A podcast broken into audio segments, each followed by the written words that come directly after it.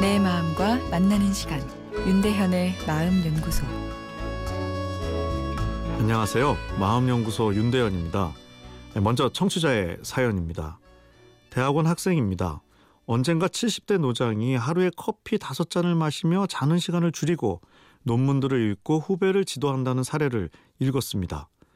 70대면 일을 손에서 놓고 자연을 벗사봐 한가롭게 노는 행복한 시기가 아닌가. 일 말고는 자신을 기쁘게 해줄 다른 삶의 가치를 찾지 못하는 것은 아닌지 안타까운 사람이다 라고 생각이 됐는데요. 하지만 제 친구는 다른 해석을 들려주었습니다. 그 사람이 그렇게 몰두할 정도면 그건 학문에서 느끼는 쾌락이 대단하다는 점을 간과할 수 없다고 말이죠. 저는 그간 은연중에 쾌락이란 마약 중독 같은 부정적인 단어들과 연관시켜 생각했었는데 건강한 쾌락은 무엇인지 궁금합니다. 우리 뇌 안에 쾌락 시스템이 있습니다. 우리가 기본적으로 살아가는데 꼭 필요한 것에 이 쾌감을 갖도록 어, 그렇게 설계되어 있는데요. 아, 그것을 생존 아이템이라고 합니다. 가장 강력한 것은 먹는 거죠. 그래야 내가 사니까요. 아, 그 다음이 육체적 관계를 포함한 사랑의 욕구인데요. 아, 그래야 가정을 만들고 자손을 만들겠죠. 아, 그리고 그 다음이 권력욕입니다. 아, 내 가정을 지킬 힘이 필요하니까요. 쾌락 시스템은 이렇게 인간 생존에 아주 중요한 부분이죠.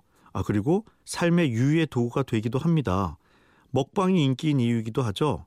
아, 하지만 지나치게 빠지게 되면 오히려 해가 됩니다.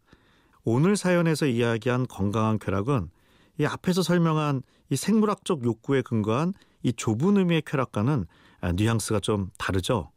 쾌락이란 단어보단 오히려 몰입이란 단어가 적당하지 않을까 싶습니다. 삶에 몰입할 때 찾아오는 아, 쾌감이라 볼 수 있겠죠. 바쁘게 살다 보니 조기 은퇴를 꿈꾸기도 하지만 사실 조기 은퇴가 행복감을 준다는 증거는 없습니다. 아름다운 해변 아파트에서 칵테일 한 잔을 마시며 은퇴 후 여유로움을 즐기는 이미지는 미국 개발 시행사에서 만든 마케팅 전략이라고 하죠. 일을 하지 않으면 한두 달은 좋을지 몰라도 우리 뇌는 여유가 아닌 권태를 느낍니다. 슬픔이나 분노보다 견디기 어려운 감정이 사실은 권태입니다. 권태를 많이 느끼는 사람이 심장마비로 사망할 확률이 두 배 이상 높다는 연구까지 있으니까요. 아, 일을 한다는 거 힘든 일이긴 하지만 또 우리는 무언가에 몰입해야 내 존재감도 강해지고 건강한 쾌감도 얻을 수 있도록 만들어져 있습니다. 윤대현의 마음연구소 지금까지 정신건강의학과 전문의 윤대현 교수였습니다.